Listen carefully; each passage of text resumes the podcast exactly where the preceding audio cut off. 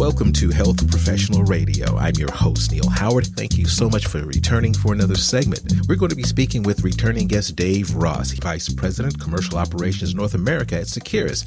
He's returning to discuss the FDA approval of the first and only cell based influenza vaccine in the United States for an extended age indication for children as young as six months old. Welcome back, Dave. Thank you for returning, and how have you been? Very good. Thank you for having me, Neil. Well, for those who may not be familiar with you as a contributor, give us a bit of your professional background and talk briefly about your role at Seqirus. I'd be happy to. I'm the uh, Vice President of Commercial Operations for North America at Seqirus, who is a global leader in influenza protection.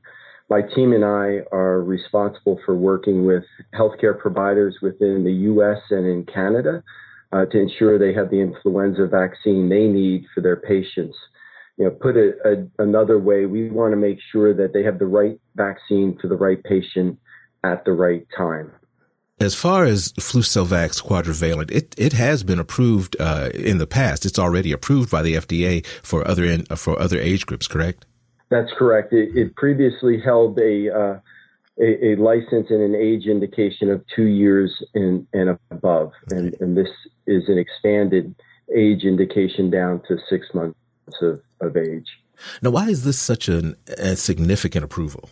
Yeah, no, it, it really is a significant approval, and that's because the age indication for flu Flucelvax is now aligned with the full age range of the ACIP's influenza immunization recommendation. And ACIP is the Advisory Committee on Immunization Practices. And that, that's important for, for two reasons. The first is that from a public health perspective, it's important to note that children younger than five years of age, and in particular those under two years of age, are at increased risk of developing serious influenza related complications. A key reason for this is that many of these children have not had prior exposure to influenza, as you'd expect, which could leave their immune systems unprepared to defend against the infection.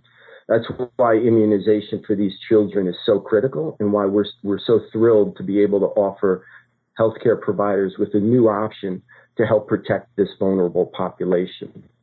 And then the second reason this is important is that now that Flucelvax has been granted the broadest age indication possible for an influenza vaccine, it means that healthcare providers can utilize Flucelvax for all patients this essentially removes the burden of having to screen patients by age to determine which vaccine they should mm. receive. In essence, healthcare providers now have a one size fits all with Flucelvax for their pediatric population. This makes their, their hectic immunization programs that happen every fall a little bit easier, and hopefully that, that gives them a, a little bit more bandwidth to immunize even more children. Well, give our listeners a little bit of background on cell based technology and um, the benefits. Of course, you've mentioned many of the benefits for uh, the children, but uh, give us a little bit of background into this uh, type of uh, flu vaccine technology. Yeah, I'd be happy to. You know, Flucelvax is uh, actually manufactured in Holly Springs, North Carolina. It's a, a state of the art manufacturing facility that was built in, in partnership uh, with the U.S. government, in, in, in particular with BARDA which is a biomedical advanced research and development authority. It's a component of the uh, U.S. Department of Health and Human Services. Um, and that partnership was formed many years ago uh, to increase cell based vaccine manufacturing capacity and, and help combat pandemic influenza threats. So, why this is so important to Flucelvax is that by utilizing our cell based technology, Flucelvax can be designed and manufactured to pre- produce an exact match to the WHO selected influenza virus strains. The reason this is important is that influenza can, uh, vaccine produced using the traditional egg-based manufacturing mm-hmm. can be susceptible to what is known as egg adaptation, which can lead to lower vaccine effectiveness in some years. Uh, so while egg-based vaccines have and will continue to, to serve an important public health need. The cell-based technology we use in Flucelvax removes the risk of egg adaptation and offers the healthcare providers different options, a different option for their uh, for their patients. And that's why we're so proud to be the first and only cell based uh, seasonal influenza vaccine option uh, for patients six months and above in the U.S. You know, we've been hearing a lot about uh, people not receiving the flu vaccine as we've been receiving for, for decades now due to the complications of the ongoing COVID 19 pandemic. What do you see as far as a dual whammy pandemic and the flu season?